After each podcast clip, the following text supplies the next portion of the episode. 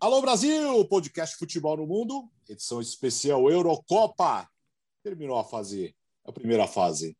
Vocês já estão com saudades da Eurocopa? Porque agora teremos poucos jogos, aquela, aquela maratona de três jogos por dia, manhã, tarde e noite.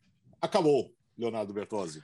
Acabou, hein, Alex? E eu já estava meio chateado com o fim do jogo das 10, né? Agora, é, é, como eu gosto de fazer conta, mata-mata não tem conta, cara. E aí a última rodada foi tão espetacular.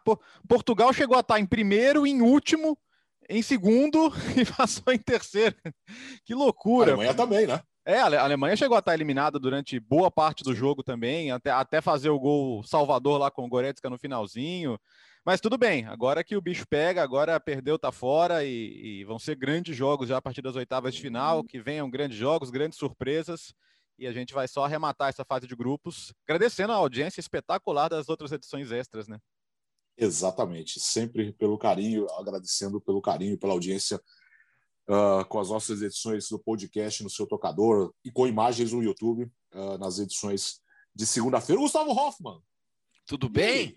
Apareci. Apareci, estou aqui.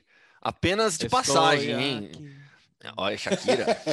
não, não, garanto minha presença nas próximas edições, porque a Argentina está de folga. Logo, eu ganhei alguns dias em São Paulo, né? A Argentina não joga é, nessa quarta rodada da Copa América. É, os argentinos estão voltando para o seu país após cada partida, só não fizeram isso depois do segundo jogo, porque o intervalo para o terceiro era muito pequeno e os dois em Brasília mas como a Argentina não está aqui, eu não, não, não, ia ter muito o que fazer lá em Cuiabá. Vou, vou para lá no, no, sábado, seguindo a cobertura da, da ESPN é, da seleção argentina. Então, estou aqui com números, estatísticas, muitas informações para tentar é, colaborar com o podcast que vocês têm feito nessas últimas semanas aí de maneira espetacular.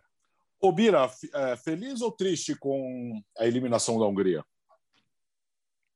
Ah, é, como, eu até falei, a gente conversando aqui no, no grupo antes, é, ontem, a gente como amante do futebol e amante da história do futebol, a gente quer ver a Hungria, a seleção da Hungria voltar a ser uma seleção relevante como ela foi.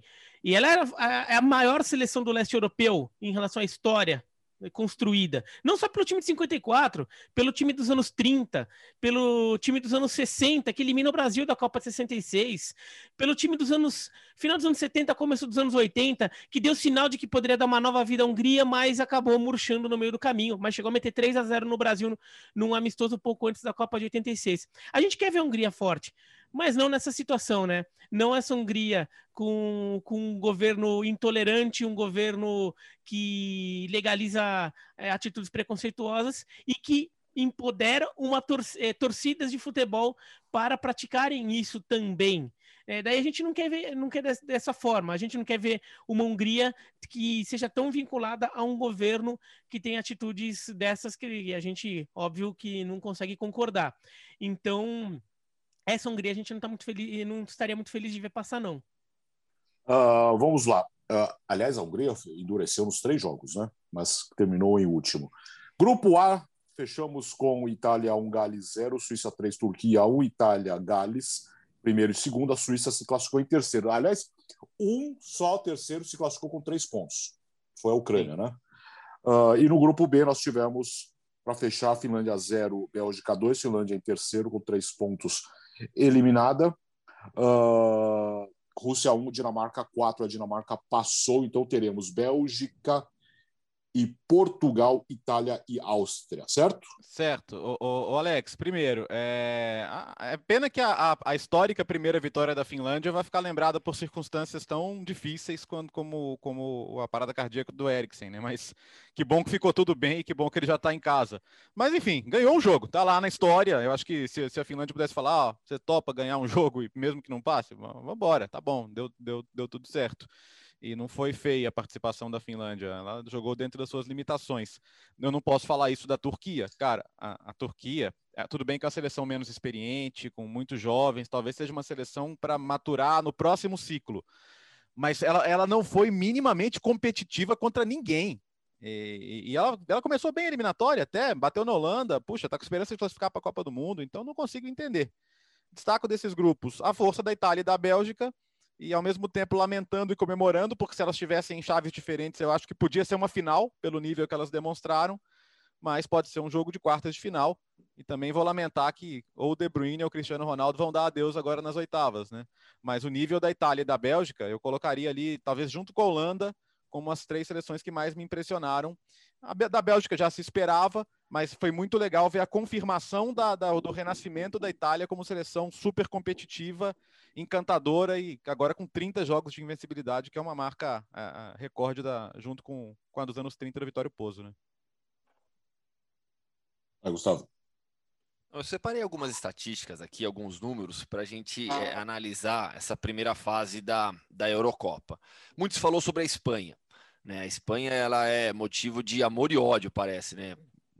E, e é engraçado que, com o mesmo estilo de jogo, as pessoas criticam ou elogiam, né? depende quase sempre do resultado expected goals, que é um índice que cada vez mais a gente vê em transmissões de futebol também, né? Gols esperados a partir da dificuldade das finalizações, as chances criadas. A Espanha teve uh, o maior índice, 9,01, e marcou seis gols. Então, acho que esse número ajuda a entender o que foi a Espanha, o que a gente sempre falou.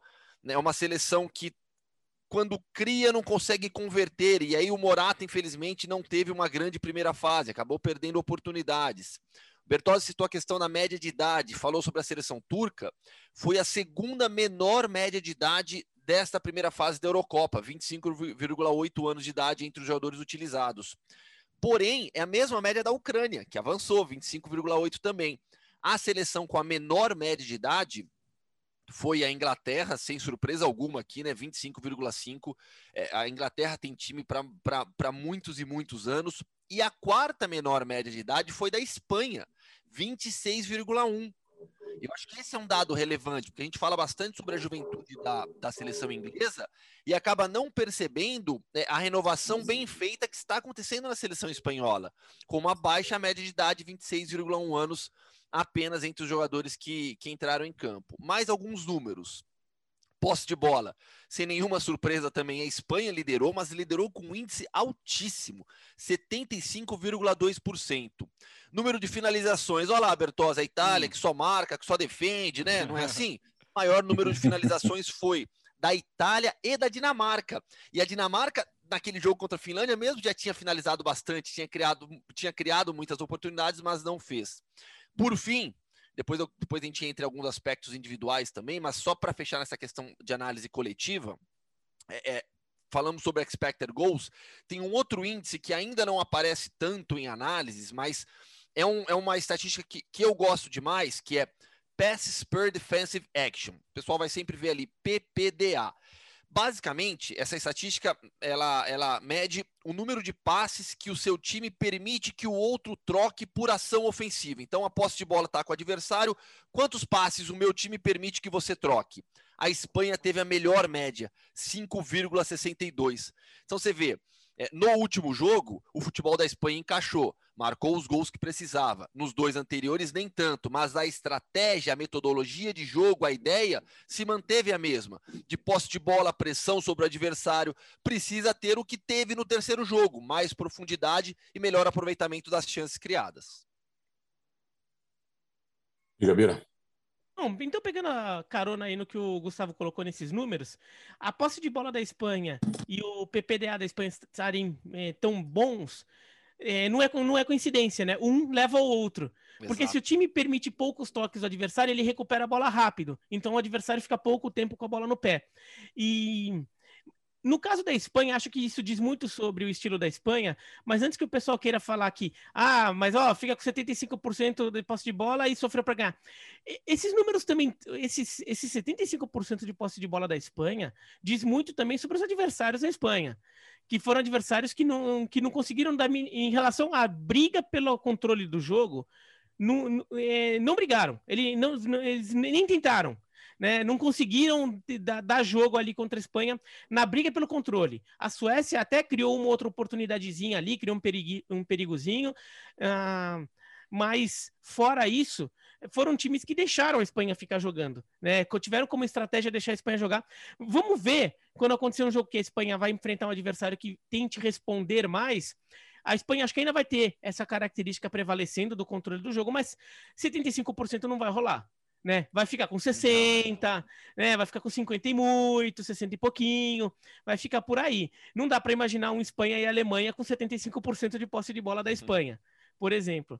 Mas, mas são números interessantes dessa, dessa primeira fase e pelo menos a Espanha passou, né? Então, é, o que esses números poderiam ser usados para bater na Espanha?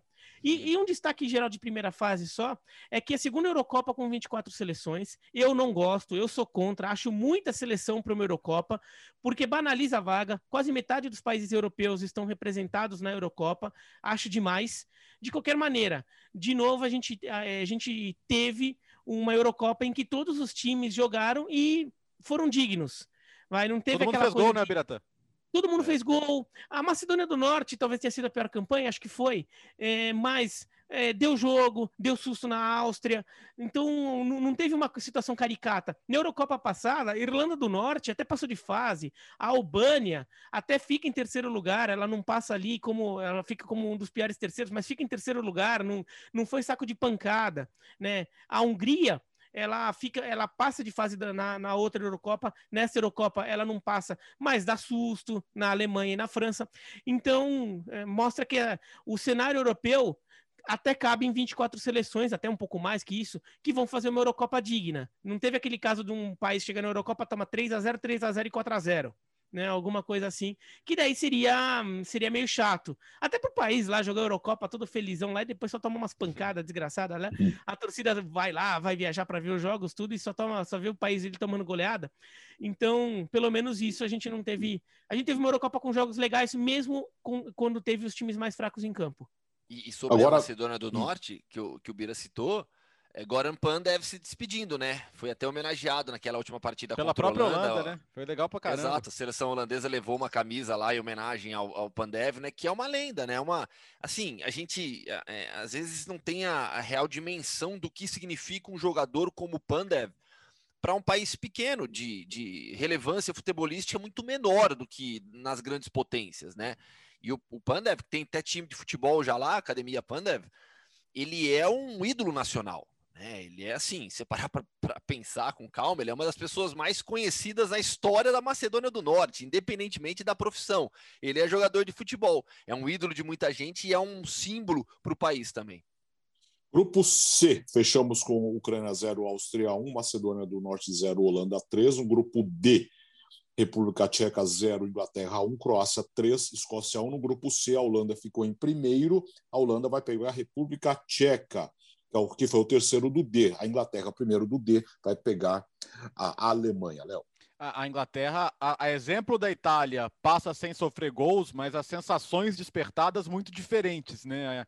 A Inglaterra ainda naquela sensação de muito talento junto para um jogo ainda morrinha que não decola, fica aquela impressão de um time subaproveitado, mas o fato é, em grande competição, time que não leva gol chega longe. E não dá para negar que a Inglaterra tem sido consistente, tem cedido muito pouco aos seus adversários.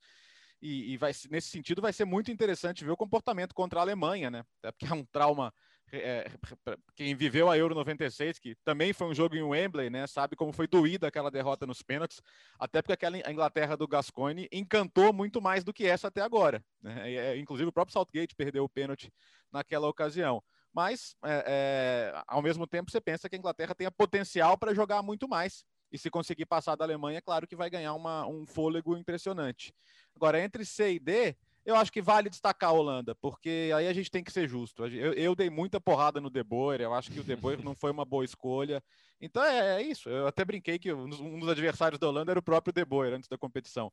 Mas a Holanda jogou legal, a Holanda jogou bem. A Holanda e, e saindo do seu histórico 4-3-3 para jogar com três zagueiros, explorar muito o Dumfries pela ala direita jogando muito bem, as chegadas do Hinaldo, a movimentação do Memphis Depay, que foi anunciado pelo Barcelona no meio do caminho. Tá legal ver a Holanda, tá legal ver a Holanda. Acho que não chegou àquele nível 2008, que a Holanda fez uma fase de grupos absurda, né? Estávamos os três na Trivela na época encantados, né, com a Holanda dando show, ganhando da Itália bem, 3 a 0 batendo na França, batendo na Romênia, batendo em todo mundo, até cair para a Rússia do, do Archavin, do, do Gustavo. É, não, não chega àquele patamar de encantamento, mas acho que vai mais longe. Acho que vai mais longe. Acho que tem condição de chegar mais longe na competição. e esse confronto, Holanda e Tchequia, é, vai reunir dois destaques individuais da competição que são pouco falados, porque são líderes em estatísticas, em índices que nem sempre têm tanta relevância assim. Daley Blind é o líder em passes nesta Eurocopa até aqui, com 238. E do lado tcheco, o Vladimir Kufal, que já fez uma grande temporada na Premier League, é, é o líder em interceptações, com 28. Então a gente vai falar muito de Cristiano Ronaldo, que lidera em gols e assistências, quatro no total. Mas é, esses dois jogadores, dentro das suas áreas de atuação, né, a gente está falando de um Vladimir Kufal que tem uma relevância defensiva muito grande para o setor de marcação da, da, da Tchequia, do Daley Blind, que é um jogador fundamental na saída de bola para a Holanda. Dentro dos quesitos que são importantes para as funções deles, eles são líderes nessa Euro. Vira. É, o interessante dessas duas chaves, acho que o que vai, em longo prazo, o que a gente vai mais falar vai acabar sendo a Inglaterra, porque é uma candidata ao título, é, pelo menos no talento e, e na projeção futura que a gente faz desse time. Hum, e, e, vamos ver onde ela vai parar. Vai pegar agora a Alemanha, ficou numa situação um pouco mais difícil. Tá? É, se eventualmente a Inglaterra, mesmo se a Inglaterra não passar, a gente vai continuar falando sobre essa campanha inglesa por mais tempo. Agora, eu destacaria também. Ah, para não ficar repetitivo com o Bertozzi em relação à Holanda, falar um pouco sobre a Croácia, sobre como é uma seleção que eu esperava um pouco mais da Croácia em relação a, a, ao futebol apresentado. É, a Croácia teve perdas importantes, a gente não pode ignorar isso, em relação ao time vice-campeão da Copa do Mundo, mas eu achei que a Croácia foi uma seleção que se impôs com me é, menos do que imaginava em campo. Contra a Inglaterra, ela fica toda quietinha ali, é, vendo a Inglaterra jogar e ficou naquele 1 a 0 Contra a, a Tchequia, é, toma um gol, um jogo bem ruim, toma um gol, depois empata no começo do segundo tempo, fala, ah, agora a Croácia vai ir, agora despertou, né? Os caras vão ter que perceber que vão ter que ganhar o jogo, vão, vão para cima, e não, fica no rame-rame ali, e contra, e contra a Escócia, a gente volta a ver a Croácia jogar, um pouco, eh, jogar melhor, e mesmo assim não se impôs como a gente imagina que essa Croácia possa se impor. Então a Croácia, como nível de futebol, a gente fala muito da Inglaterra, que ah, pode jogar mais, tudo, mas acho que a Croácia poderia ter jogado um pouco mais também, apesar de ter se classificado em segundo lugar no grupo. Vamos para o grupo E, que teve Suécia 3, Polônia 2, jogaço. E a Espanha desencantou na última rodada, goleou a Eslováquia uh, por 5 a 0 e 2 a 2 para Portugal e França, Alemanha e Hungria, dois jogaços, Léo.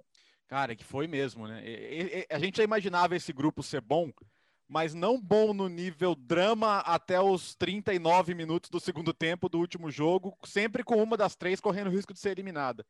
A gente imaginava, ah, cara, última rodada, vamos ver quem, quem é primeiro, segundo e terceiro. Acabou que foi isso, né? Passaram as três, primeiro, segundo e é. terceiro, como a gente já imaginava que fosse mas o roteiro foi bem, bem, bem diferente. A, a, a França, daquele jeito, em, em, em, que é o futebol de seleções, né? Com, com, irregularidade, às vezes dentro dos jogos mesmo.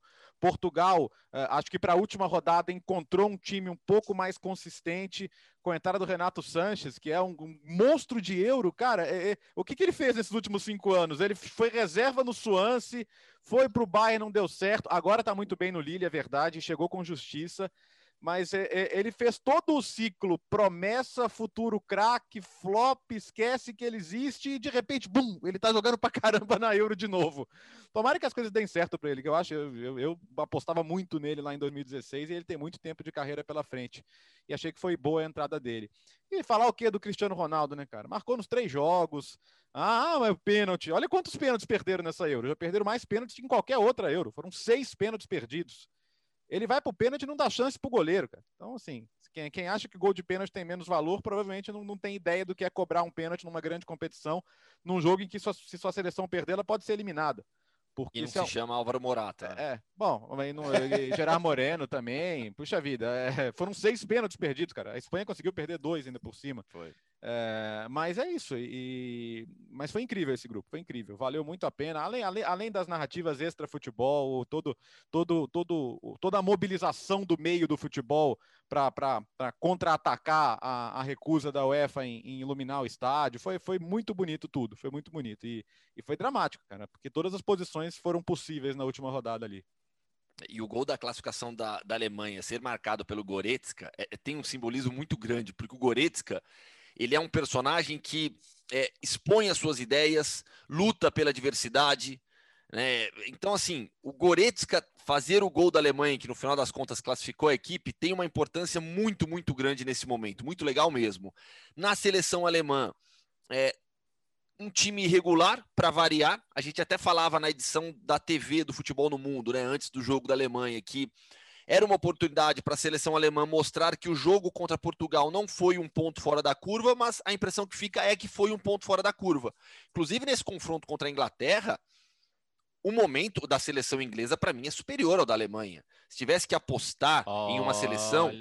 Ué, é, se é para falar assim, o que, o que as seleções, não só nesses últimos jogos, mas o que elas vêm fazendo, a seleção inglesa hoje tem um time mais confiável do que a seleção alemã é jogo equilibrado, qualquer um pode vencer, isso é óbvio.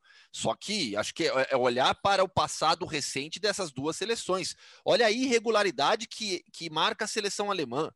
Sabe, estreia, perde para a França, sem fazer um grande jogo, faz uma grande partida contra, contra Portugal, a melhor da Alemanha em muito tempo, em muito tempo. E aí contra a Hungria, volta a ser um time sem profundidade, sem penetração na defesa adversária. O Thomas Miller faz falta, e aí entra a questão da correção que fez o Joachim Löw ao trazê-lo de volta para a seleção. Imagina, imagina essa seleção alemã sem o Hummels e sem. Tudo bem, o Hummels fez o gol contra no primeiro jogo, né? Mas ele é importante para a linha de defesa. Sem o Hummels e sem o Thomas Miller, sabe? A, a, a, a gente está falando de, de confiança seria uma, uma, uma seleção bem menos confiável sem Thomas Miller e sem Mats Hummels. Do, do, do, pensando no que, a gente, no que a gente viu hoje. Então, assim, a Alemanha ela tem, tem, tem, um, tem um trabalho árduo, árduo, pensando em Copa do Mundo de 22. Vamos ver o que vai acontecer agora no mata-mata. É, Espanha, aliás, só, só sobre a Alemanha ainda, nessa questão de, de estatísticas individuais. Tony Kroos, regular como sempre, né? A Alemanha pode ser irregular, mas o Tony Kroos joga bem o tempo todo. Tanto é que ele lidera a Euro em passes para o último terço, passes que acham companheiros no último terço, ali próximo à grande área ou dentro da grande área, é a especialidade do Tony Kroos. E a Alemanha melhorou demais quando entrou Musiala também no jogo, hein? Musiala é um garoto que precisa ter mais oportunidade, o Love precisa soltar um pouco mais. O Sané naquela enhaca de sempre, impressionante como o Sané fez uma temporada pelo Bayern muito abaixo, e não consegue render o que a gente sempre esperou dele, o que a gente viu em alguns momentos de Manchester City lá atrás com o Pep Guardiola. Só já para passar a bola, Espanha, entrada no Busquets, Theo Bertozzi falou isso na TV, fundamental no meio-campo da seleção espanhola, fundamental. Busquets é um jogador que dá segurança para a saída de bola, na qualidade e na fase defensiva também. Então, é, a entrada do Busquets fez uma diferença enorme na seleção espanhola, que eu falei já agora no início do podcast, a questão de profundidade, tudo como o time rendeu no terceiro jogo. Bom, vou falar meio rapidinho, porque assim, a gente está se alongando aqui nessa primeira fase, mas é, destacar do, desse grupo a, acho que a Polônia, que decepciona é, de novo. A Polônia fez uma boa Eurocopa de 2016, mas só nesse, nessa era Lewandowski do futebol polonês. A Polônia só decepcionou, isso vem desde a Eurocopa de 2012, quando joga em casa e a Polônia fica lanterna num grupo com Tchequia, Rússia e, e Grécia. E, e, decepcionou de novo. E, e, perdendo da Eslováquia, que a gente viu depois a fragilidade da Eslováquia. E se a Polônia tivesse vencido a Eslováquia na, na sua estreia, a Polônia teria se classificado. Ela teria quatro pontos e, teria se classificado. Então, acho que a Polônia é, virou leão de eliminatória, foi cabeça de chave da Copa do Mundo mas não, não, entrega nessas competições. E o Lewandowski fez uma boa Copa. Não dá para ficar, ah, mas é. o Lewandowski tinha que carregar o time nas costas. Ah, não, não, ele fez o que deu. ele fez o que deu. Ele fez três gols. Não dá para pedir muito mais que isso. Né? Dos quatro gols da Polônia, três foram dele. Então. É o resto do time que não respondeu, mas eu também acho que a geração da Polônia, o melhor momento desse, dessa geração nem era agora. O Lewandowski está no seu melhor momento agora, mas pensando no geral, do, contando os outros jogadores, o Pichek, Blatkowski, todo, todos os outros jogadores que a Polônia teve aí nesse, nesse período, nesses últimos anos, acho que a Polônia esteve numa condição melhor em anos anteriores e não agora. E de resto aí eu concordo com o que vocês falaram. vamos, para as oitavas de final. Vamos separar Ou seja, pelo o Bira concorda comigo que a Inglaterra hoje é mais forte do que a Alemanha. acho, que você, acho que eu sei que, que a alemãozinho está querendo tirar o peso um pouco da responsabilidade. É, claro, tá com cara. Vamos, vamos pelo chaveamento, vai. Uh, teremos Bélgica e Portugal no domingo, Itália e Áustria no sábado. Esse será um dos confrontos das quartas de final, Léo. É, Itália e Áustria, é bom que a gente tá, tá num clima tão Copa de 90, agora não que a Itália vai para o Wembley, né? Mas esses jogos, pô, a Itália ganhando os três, não levando gol, jogadores cantando uh, uma estátua italiana na volta ao hotel, eu me emocionei bastante, porque não tô nem aí para quem fala que a Copa de 90 foi ruim, para mim vai ser sempre a primeira Copa que eu vivi muito ativamente como fã de futebol. E, e, assim, a Itália, pelo que vem jogando, ela carrega um favoritismo grande para esse jogo. Embora a Áustria tenha me surpreendido muito, eu, achei, eu achava a Ucrânia mais time que a Áustria, pelo ciclo, pelos jogadores, mas a Áustria encaixou no último jogo. A Áustria massacrou a Ucrânia. Aliás, Gustavo Hoffmann, que decepção a Ucrânia, né? É, podemos falar professor sobre isso. Professor Sheva, não deu certo ainda é, agora lá, Professor Sheva, mas tudo bem, classificou, vamos ver o que faz na próxima fase. Mas acho que a Áustria pode dificultar de alguma maneira. A, Itália, inclusive, hoje tem, tem o benefício da dúvida em algumas posições, né? O Verratti entrou, jogou pra caramba contra Gales, só que o Locatelli também estava jogando bem. É, você já tem o meio-campo com Jorginho e Barella. O Jorginho, para mim, é intocável pela função que ele faz no time. Então, professor, quem diria? A Itália hum, tá tão, tá tão tranquila que hoje pode se dar o luxo de deixar alguns jogadores muito bons como opção no banco, como o Chiesa, banco do Berardi, por exemplo, enfim. Mas não, não dá para negar que pela expectativa que se criou, vai ser uma decepção grande se a Itália não passar da Bélgica. Ah, da, não, da Bélgica não. Da Bélgica é possível que não passe, mas da Áustria. Já a Bélgica e Portugal, cara, para mim é, é, só o lamento de cair um dos craques do, do futebol mundial hoje, né? É, aliás, mais de um, né? Porque a Euro que o Lukaku tá fazendo, eu falei de De Bruyne e Cristiano Ronaldo lá atrás, mas a Euro que o Lukaku tá fazendo, por favor, para mim é um dos melhores jogadores da competição até aqui, carregando a forma da Inter. E, e aí acho que tá um pouco mais equilibrado. Mas pelo que a gente viu até agora, se eu tivesse que apostar, diria que a Bélgica hoje é um time mais, mais, mais encantador e que tem muito talento. Portugal também tem, evidentemente, mas eu acho que é um time em que os talentos servem mais ao coletivo por enquanto. Mano, Gustavo. Vamos já mudar de chave, senão a gente vai estourar demais o podcast, né? É, vamos lá, então teremos França e Suíça na segunda, Croácia e Espanha também na segunda-feira aí o, o, outro confronto que pode que deve acontecer nas quartas de final entre essas quatro seleções. É, aqui há um favoritismo muito grande de uma seleção contra outra, França contra a Suíça. A França é um time muito superior à Suíça. É, houve o tropeço, é, tropeço, vai, contra, contra a Hungria, quando o time não conseguiu transformar as chances que criou em gol, mas foi melhor que a Hungria, pressionou bastante, tomou aquele gol no contra-ataque, mas a França segue como o melhor elenco, né? E, e, a, e, a, e eu até escrevi sobre isso, e acho que a gente já falou sobre isso também em outras edições do podcast. É, a, a, França é um exemplo de como o futebol de seleções de alto nível hoje é equilibrado. É equilibrado, não tem time sobrando, não tem nenhum time muito melhor que os demais. A França tem o melhor elenco, tem as melhores opções para escalar, mas o Didier Deschamps até hoje mesmo com o título de Copa do Mundo, jamais fez dessa França um time dominante, espetacular, maravilhoso, como muita gente cobra. Isso é decorrência também do equilíbrio que existe. Claro que o Deschamps merece algumas críticas, mas isso é, é, é, é, decorrente também do equilíbrio que existe nesse alto nível de seleções. E a Hungria está aí para provar isso. Caiu num grupo com Espanha, Espanha não, desculpa, Alemanha, França e Portugal e fez três bons jogos, porque é uma seleção que tem jogadores espalhados nas grandes ligas europeias também. Isso sobe o nível coletivo. Croácia e Espanha. É, eu gosto mais da seleção espanhola. Eu acho que é uma equipe que pode crescer na competição depois da goleada na última rodada. Tem muito talento individual. É uma equipe com uma ideia de jogo, como a gente já falou, muito clara. E a Croácia talvez já esteja em uma, uma fase um pouco decadente da, do vice-campeonato mundial, como, como, o Bira, como Bira citou. Para mim, a Espanha é a favorita nesse jogo contra a Croácia. Vai ser legal ver o Modric, né? Jogando contra, contra os jogadores do, jogadores de La Liga, não contra não do Real companheiros de Real Madrid. Vai, vai, ter, vai ter um Croácia e Espanha em que o único jogador do Real Madrid em campo é ele. É o Modric. É, pois é, o Modric. Suécia e Ucrânia na terça. Inglaterra e Alemanha também na terça. Aí nós teremos outro confronto nas quartas de final, Bira.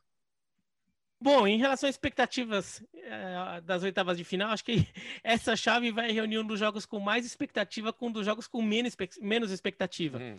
O, o Suécia e Ucrânia não é um jogo do, do, do que, da, daqueles que parecem mais animadores. Claro que Eurocopa, Copa do Mundo, todo jogo é legal, todo jogo a gente quer ver, todo jogo acaba tendo alguma história.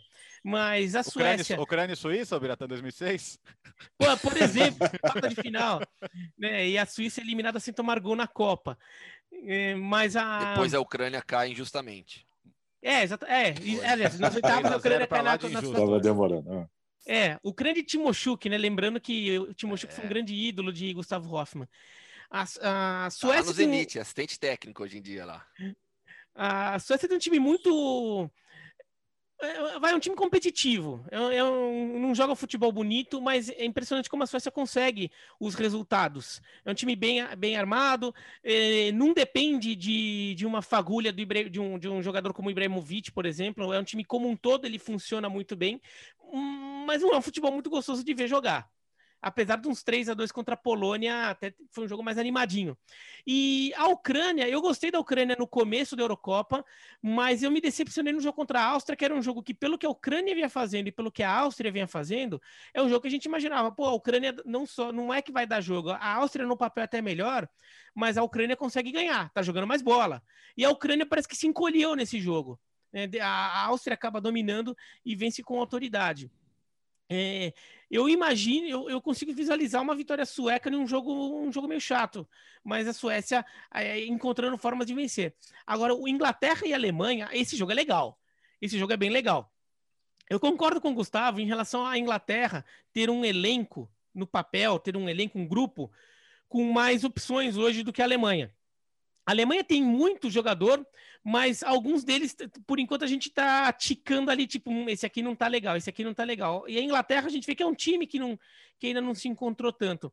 Agora, talvez até por maturidade, por, por é, costume de estar é, nesse cenário, é, eu até imagino com, com alguma facilidade a Alemanha vencer esse jogo em Wembley difícil em Londres, tudo, mas eu consigo imaginar a Alemanha dando um jeito de vencer essa partida. Por mais que eu até veja em médio e longo prazo a Inglaterra com um futuro bem interessante e talvez até melhor que o futuro que eu veja para a Alemanha no momento. Então esse jogo vai ser muito legal. Acho que é Bélgica e Portugal e Inglaterra e Alemanha são os dois grandes jogos da Eurocopa. A Inglaterra ainda mexendo muito no time para encontrar sua melhor formação, isso é um problema, porque agora vai ter que encontrar de vez. Né? Já mexeu, já testou, é, já fez suas alterações ali. É, o Sancho até agora não, não fez parte de nenhuma dessas, dessas soluções que, do, do Southgate, uma coisa que causa estranhamento. E, e o Sancho é um cara que. Isso já virou piada, mas ele conhece os alemães. a, tática, a tática Dante. é, o Sancho conhece os alemães. Mas agora o Southgate vai ter que achar o time. Se ele não achar o time, a Inglaterra vai ter problema. Eu só tenho medo de uma coisa desses dois confrontos mais importantes: Inglaterra e Alemanha, Bélgica e Portugal, sobre hum. os dois eliminados. A discussão se, se foi um grande vexame cair nas oitavas de final. É, não dá para todo é, mundo passar, né? É, pois é, mas nossa, Bélgica, não posso nem pensar nisso. Ah. Se for a Bélgica e se for a Inglaterra, os eliminados, aí vai ter aquela coisa de faltou camisa, não é tudo isso. É, mas e Portugal? E Cristiano Ronaldo? Fim de carreira, eu não sei o quê. Essa geração, nova geração da Alemanha, não sei o quê. Tenho, é, é um... depois, de ver, depois de ver gente a, a, associando 109 gols do Cristiano Ronaldo por Portugal a ser um bom cobrador de pênaltis, eu não duvido é... de mais nada. Eu, eu costumo dizer que tem gente que precisa de um esforço muito grande para gostar de futebol, cara. Acho que isso se encaixa nessa situação. Volte o ah. confronto uh, para as quartas de final, no caso. Nas oitavas teremos Holanda e República Tcheca no domingo e no sábado Gales e Dinamarca. Léo. Gales sempre passa, né? Gales nunca fica na fase de grupos. Tudo bem que são só três torneios na história, mas sempre se classificando e vem de uma semifinal Gareth Bale fazendo uma bela Euro. Agora, a, a Dinamarca, é, a, a, o, que, o que foi a Dinamarca depois da, da situação com o Eriksen é para aplaudir. A Dinamarca fez um bom jogo com a Bélgica, bom jogo. Perdeu porque a Bélgica tem os jogadores que tem, mas podia não ter perdido, podia até ter vencido pelo que foi o jogo.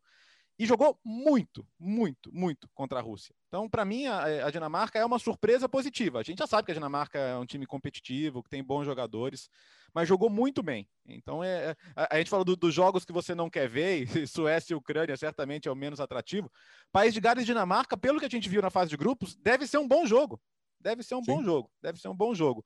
E Holanda e, desculpa, eu não, eu não, eu não acostumei com o Tchequia ainda, então Holanda eu, tenho, e, eu tenho muita dificuldade. Holanda e República Tcheca, é, a República Tcheca teve, teve, teve seus momentos, né? Mas e acho que tem jogadores. A gente fala muito do Patrick Schick, mas os caras do West Ham, o Kufal, o Soucek, são ótimos jogadores também e elevam muito o nível do time. Mas acho que se a Holanda jogar o que jogou na fase de grupos, passa. No outro jogo, não sei. Mas eu adoraria ver Holanda e Dinamarca nas quartas. Acho que seria um dos grandes jogos da competição. Para a gente fechar aqui, Gustavo Hoffman, para você, que seleção que pode ou deve passar sem dificuldades para as quartas? França. Eu acho que a França confirma a sua classificação sem, sem grandes dificuldades contra a Suíça. E, oh, Bira, e para você, quem pode ser a surpresa nas quartas? Surpresa nas quartas? No final das contas, eu vejo a Dinamarca como favorita contra a Gales. E eu acho que a Dinamarca vai acabar passando, mas considerando tudo que aconteceu, a Dinamarca chegar numa quarta de final da Eurocopa vai ser um. vai ser visto como uma surpresa diante das circunstâncias e vai ser muito legal. É isso, né, amigos? É isso. Voltamos fechou? quando? Voltamos. Agora, peraí, voltamos na. Terça-feira termina o Terça-feira à noite. Isso. Tá bom. Terça-feira à noite, quarta-feira de manhã, estaremos por aqui de novo para analisar os confrontos das quartas. É Mas isso? segunda tem a edição normal, né? Tem. Ah, tem segunda-feira. E você estará quando, Gustavo? Então, segunda-feira o problema é que a Argentina joga, né? Argentina é. e Bolívia ah, lá em você Cuiabá. Vai tá, você vai estar tá na frente do estádio lá vendo o ônibus. Exatamente, não, vou estar cuidando dos ônibus das, das duas equipes lá. É, e, e, curtindo o calor da Arena Pantanal, né? Nossa, já tô sabendo, tá um calor lá em Cuiabá, meu, mas chego, chego lá no sábado. É, Próxima vez que o Gustavo nosso... vier no, no, podcast, ele vai estar tá com, a, com, a, com a testa vermelha, bonita. Não, dessa vez, ô Bertozzi, o, ah. ó, o Alex, o Alex todo torneio que eu cubro, toda viagem, etc., ele, ele manda mensagem para mim enchendo o saco. Tá vermelho, parece um pimentão, é, não sei isso? o quê. Tá dessa vez, dessa, dessa vez. vez, pela primeira vez, eu levei protetor solar, então eu tô passando direitinho. É só na é, testa, então, né? A máscara protege o resto do rosto, então. É, vai ficar, é, preciso, vai ficar tá precisa, tá vendo? Precisa ser assim. Então o Gustavo só volta na outra semana, né? É, provavelmente. É, é, calma, é, vamos calma. Ver, vamos ver aí. Dia, vamos, vamos, vamos trabalhar mini metas, né? Como, como fazia o Vadão, saudoso Vadão. É, aceitamos sugestões para segunda-feira que vem de convidado. Valeu, Léo. Valeu, gente. Até lá. Falou, Bira. Até a próxima. Valeu, até mais. Até segunda-feira e até a terça na nova edição do podcast especial da Euro. Valeu, gente. Podcast Futebol no Mundo, edição especial Eurocopa. Nós voltamos na próxima segunda-feira com a edição número 21, a tradicional, e na terça ou quarta-feira com a edição especial da Eurocopa, já para falar das quartas e final. Valeu, até!